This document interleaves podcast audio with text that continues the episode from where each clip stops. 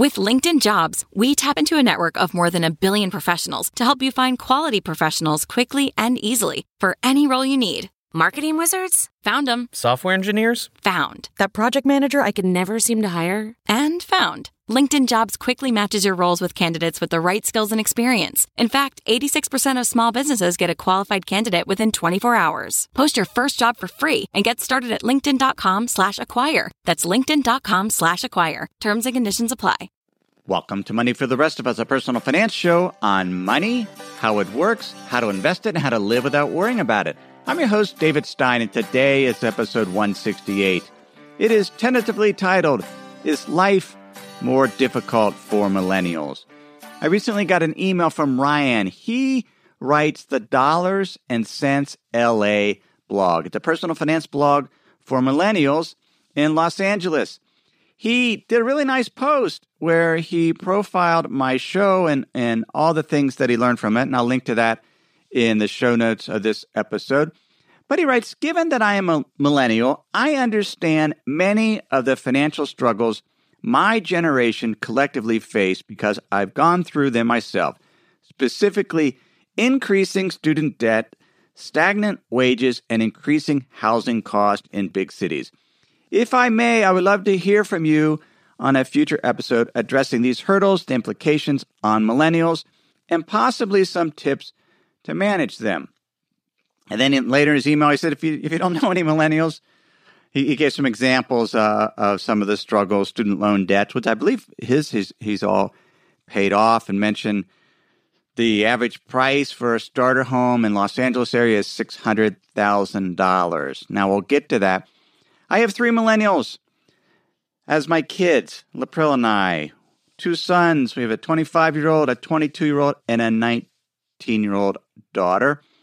I spoke to all of them about being a millennial, and every single one says they don't really like that term.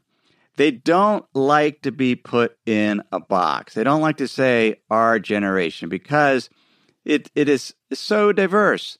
Yet there are some statistics. So that was my first thought. Well, are millennials that different from perhaps when I was growing up? I'm not a millennial. I, I, guess I would be called Generation X, and I never really related to that term. I thought it was always kind of a silly name.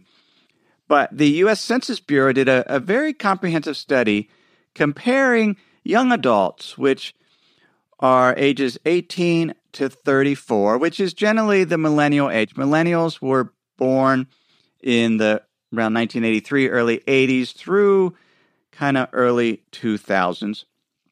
And they did this study comparing the young adults in 2015 or 2016, eight, age 18 to 34, and compared them to young adults in that same age cohort in 1975, which would clearly be baby boom generation.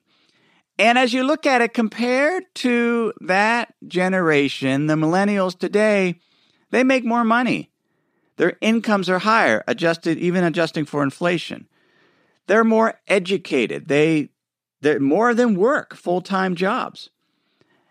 They do have more student loan debt, and housing prices are higher, but not because houses are more expensive, it's because houses are larger than they were in 1975. In fact, this was this is pretty fascinating. The average square foot house in 1973 was 1660 square feet. In 2015, it was 2,687 feet. And so, and households have got, got, gotten smaller. And as a result, there's more, the, the amount of house per person, square footage wise, has gone from 507 to 971 square feet. So we're used to having more space. And I was speaking with a, a listener, remember Money for the Rest of Us Plus Ward, and he told this story. They he was visiting some friends. They had a brand new house with four or five bathrooms, big, bigger house, certainly bigger than 1975 average. And he needed to use the bathroom, and so he started walking off to the bathroom. And they said, "No, no, no, no, no! You can't go to that bathroom. We don't use that because we don't want to have to clean it." So they sent him to the other bathroom. And he, and he thought, how amazing is that? That houses are so big. If you can afford such a big house, yet can't afford or choose not to pay someone to clean it. And you don't want to clean it, so you don't use half your house because you don't want it to get dirty. I remember back, I had friends growing up that they, they their parents would get new furniture, particularly this one friend, and you could never go in the living room. And you certainly couldn't sit on the living room furniture, the new living room furniture, because it was covered with plastic so it didn't get dirty. So houses are bigger. The price per square foot in 1973 was around 107 to 108 dollars square foot to build them, and then adjusting. This is all adjusted for inflation, so we can compare apples to apples.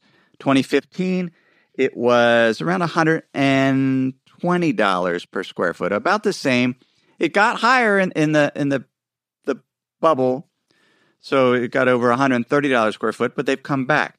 So it's not as if the houses are bigger. In fact, they're more energy efficient. They come with more bathrooms, closets, fireplaces. They have more more appliances, air conditioning. 93% of houses in 2015 have air conditioning versus less than half in the early 1970s. And so one of the things we have to, to think about if, with, is, is life more difficult for the millennials? Clearly, if you're in Los Angeles, it is more expensive to buy a house versus versus Idaho. Uh, clearly. But that's because a lot of people want to move and live in Los Angeles and you don't necessarily have to. Now if you you have a full-time job there, my uh, my son has a friend that uh, just got a job with Pixar in San Francisco and Pixar Studios. He's an illustrator for uh, an illustrator and having trouble finding houses, affordable houses in San Francisco. So there are definitely pockets, particularly big cities, because that's where people are, are moving. Younger people want to move there, but you don't you don't have to move to a big city. One of the people I follow online is a millennial, Colin Wright, and I, I came across his blog a number of years ago. It's called Exiles Lifestyles, and he would go and live Just he used to have a design agency in LA. He shut it down, became a freelancer, started writing, lived all around the world. He spent the last six months living in Kansas City. And then he moved to Memphis, and that's where he's at. He's been there a, a few weeks to, to a month and is exploring a new city, extremely lower cost city. Has a, a loft that he's renting. I don't know what he's paying. But if you have some flexibility, you you don't have to live in the high rent district. You can find a, a cheaper house. Let's take a look at this census data. This is comparing the older millennials, so ages 25 to 34, generally those that have already finished college if they went to college. And what's what's clear is more millennials are working than back in 1975. So 77% of millennials are employed and 57% are employed full time. That compares to 1975 when 67% were employed and 46% full time. Now, that biggest difference is women. In 1975, 49% of women were working and 26% were working full time. Compare that to today in, in 2016, 70% are working, 48% full time. And so that's, that's a difference. Now, when we look at the men, it's about the same. So 84.9% of men were working in 1975 versus 83.7% today, and 67% in 75 versus 2016 are working full time. And so they're working. The unemployment rate for millennials, that 25 to 34 age cohort, is 4.5% compared to 6.3% in 1975. So there's jobs, they're they're they're working compared comparative. It's not harder today than back in 1975 in terms of being able to get employment. Millennials are way more educated. In 1975, 23% of men and women ages 25 to 34 had a bachelor's degree or higher. Today, that is 37%.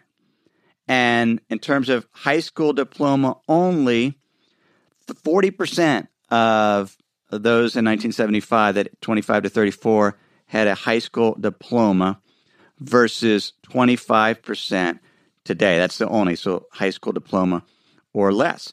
And 18% didn't have a high school diploma at all in 1975 versus 8.5% in 2016. And that's a bit, that's a difference. Now, they're, they're more educated. Now, as part of that education, that college education, that has required millennials to take on student loan debt. And that that student loan burden is significant, but not as significant as I thought. The average student loan debt coming out of college today is around $30,000. It definitely varies by state. The high debt states for student loan debt are New Hampshire at 36,101, Pennsylvania at 35,000, Connecticut 35,000 and Delaware at 34,000. And so the the more indebted states, and this is according to data from Institute for College Access and Success, are in the Northeast. We have a lot of more expensive private colleges. The low debt state, the lowest is Utah, 18,873. And the reason why that's so low is that's where Brigham Young University is. That that's a private school that's heavily subsidized by the uh, Church of Jesus Christ of Latter-day Saints. And as a result, they're sort of the low price leader and as and so the state colleges are, are little more reasonable compared to perhaps state colleges in another area. But New Mexico, California, average student loan burden in California is 22,191. So that student loan burden is there. And I talked about that in episode 45, Funding the Startup of You.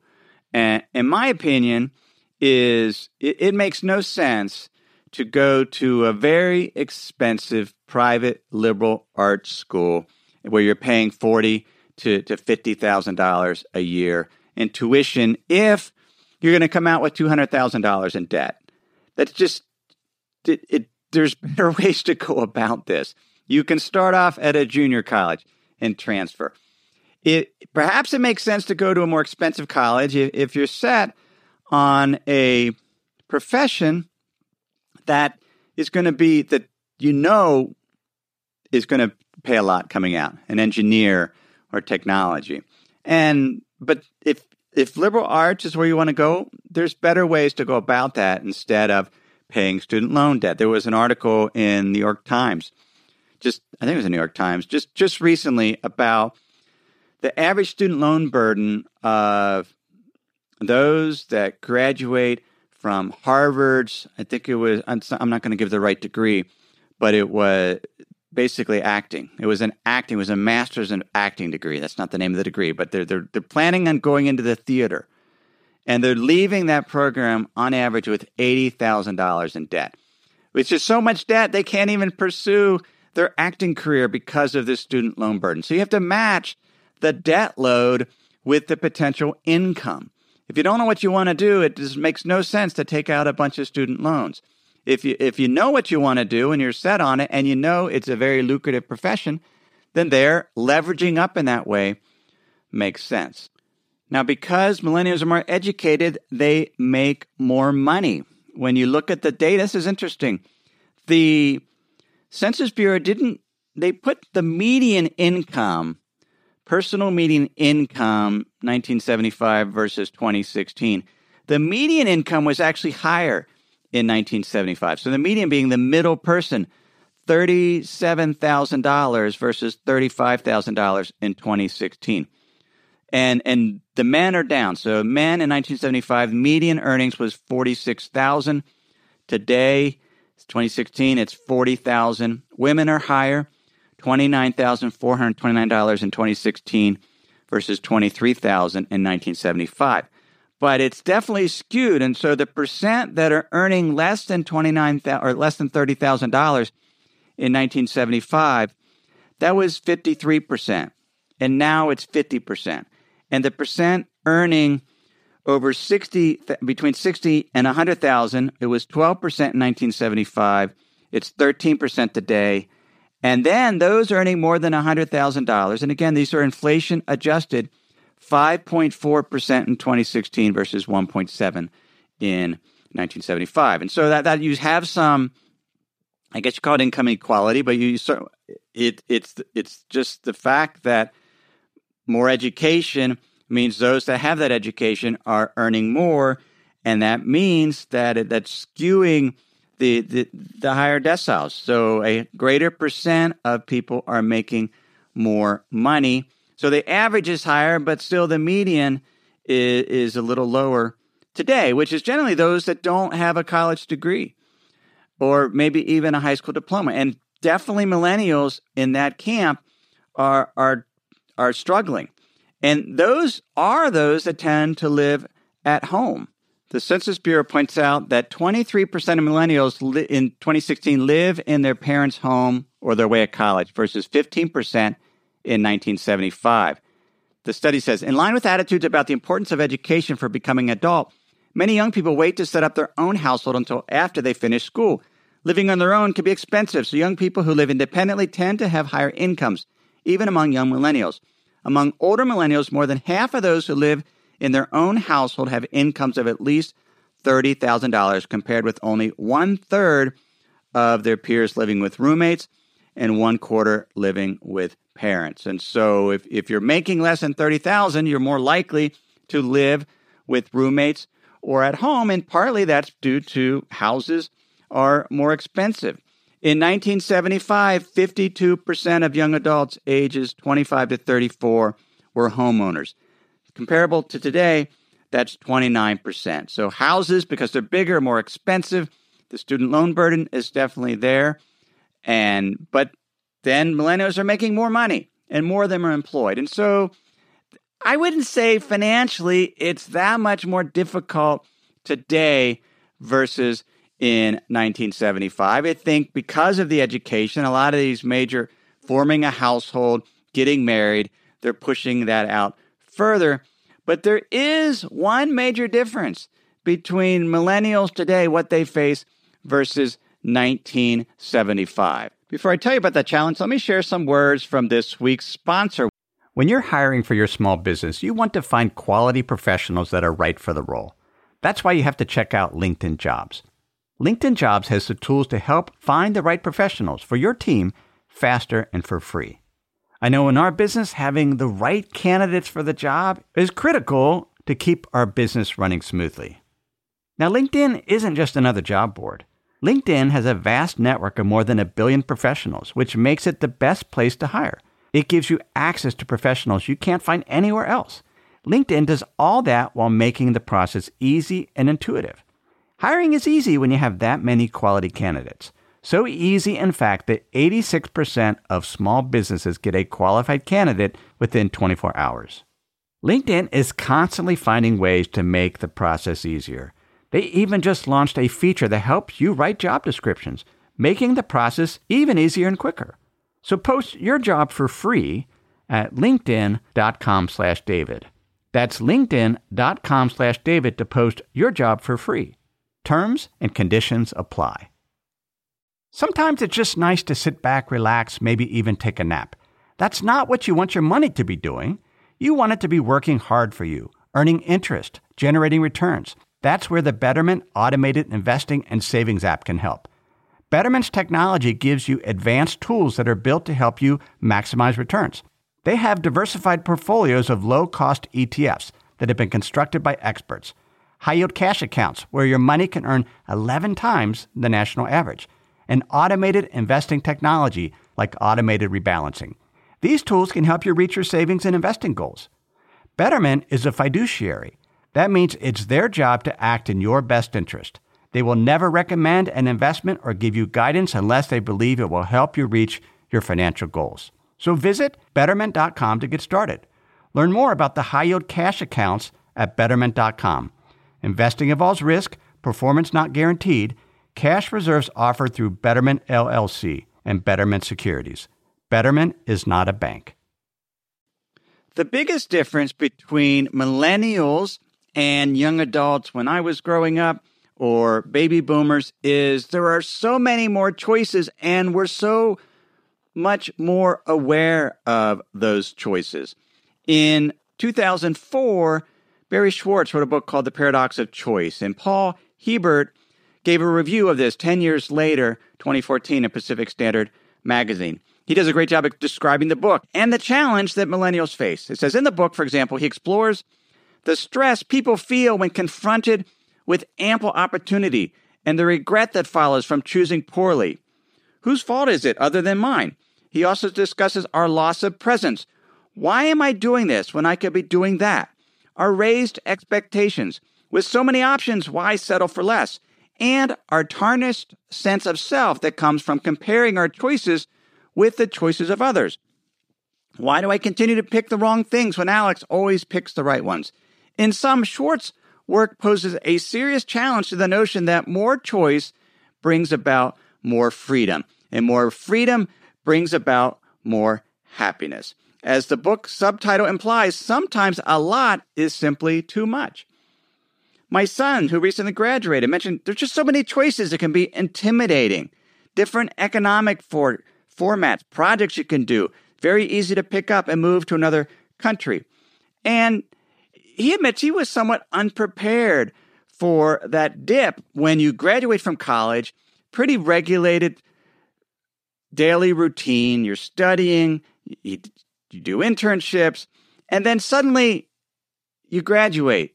You have the entire world in front of you. So many choices. I didn't know of many choices. I chose finance because a stockbroker got up in the business school, University of Cincinnati, and said, You could make $100,000 as a stockbroker. And I thought, I'd like to make $100,000. So I studied finance. And, and that, that was it. I didn't, you didn't have this instantaneous information, this ability to look at other ways of doing it. I did go to a broker about three years in and did a day at work at a, a brokerage firm and realized that brokers were salespeople and I did not want to be a salespeople person and so I, I didn't do that. But there just it was it's so much easier to to find people that are living different lives, things that we could do, and so it's hard to make those choices. Seth Godin recently wrote, titled You Arrived. It's easy to fall in love with the GPS version of the universe. There, just ahead, after that curve, drive a little further. Your destination is almost here. Done. You arrived. Of course, that's not how it works. Not our careers, not our relationships, not our lives. You're always arrived. You've never arrived.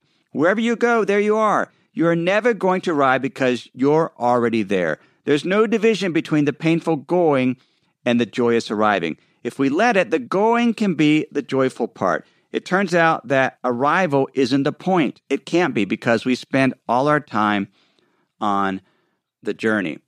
And I've talked about that in terms of wayfinding, and that that's what it's like. And so with this paradox of choice, so many choices, we we have to weigh, and we talked about this a few episodes ago, maintaining our optionality, keeping our options open, and actually choosing and making a choice. We're sometimes afraid to make choices because things feel risky. But Godin points out in another post that the gulf between risky and feels risky is huge and it's getting bigger what we choose might not work. And so we have to, to make choices that don't bet the farm. But a consistent pattern of doing. And sometimes when we have so many choices, we don't, we, we sort of get, just don't know what to do because there's so many things we could do. Or perhaps there's so many choices that nothing actually seems interesting, which would be another paradox of choice. But as millennials or non millennials or post millennials or pre millennials, we have to get in a pattern of doing, of experimenting, of making choices and wayfinding, not knowing there is no destination when we've actually arrived, that it's in the journey. And part of that is just taking breaks from this whole social media constant connection. Learn to have the discipline to read a book, to have the discipline to, to do a project and, and to develop the self control to not get distracted and to do things. Let me conclude by circling back to this topic of housing. I recently had lunch with Clayton and his father and brother. They contacted me, they live locally. Clayton just started a new job and was he's, married. He was a former played a few years uh, of professional baseball in the minor leagues, and now is starting his career as an accountant or his first job as an accountant. I don't know if you can't even say what your career is going to be, but he's starting his first job, and he was wondering about buying a house. Should he rent or buy? And I, I talked to my son about this, and, and he, not, uh, not about Clayton, but we were just talking about owning a home. And, and his view is he does not want to own a home right now. He's married, doesn't want to own a home because he wants to keep that, that optionality open. He considers it the flexibility to be able to move anywhere. But at some time, you actually want to own a house. And when you look at the cost of housing, one of the things I noticed is is millennials, not just millennials, I suspect all ages, they want to own, often want to own a newer house, a even a, a newly built house. And I think back to our first house, we paid $70,000 and it was below median in terms of the house. It was kind of on the outer portion of, of a decent neighborhood, but it was it was kind of near the city, but it was a it was a transitional type area. And the owner that lived there had lived there 30 years. The house was outdated, and I think he smoked a ton. Spent the entire summer painting the walls with Kilz. Got high on Kilz because it, it just the it was just a mess in terms of all the painting. We bought a pickup truck just to be able to to clear out the yard with all the, the shrubbery and such. But it took work. We did sweat equity. So if you're a millennial and you want to buy a house, don't look at new houses. Go find one in a neighborhood that's starting to transition and, and find one you can fix up and, and get your house that way if that's what you want. And if you don't want a house, then continue to rent because the only way, the one way to make money in houses is certainly having a mortgage. They're highly leveraged transactions. And that can help if the housing market's going up.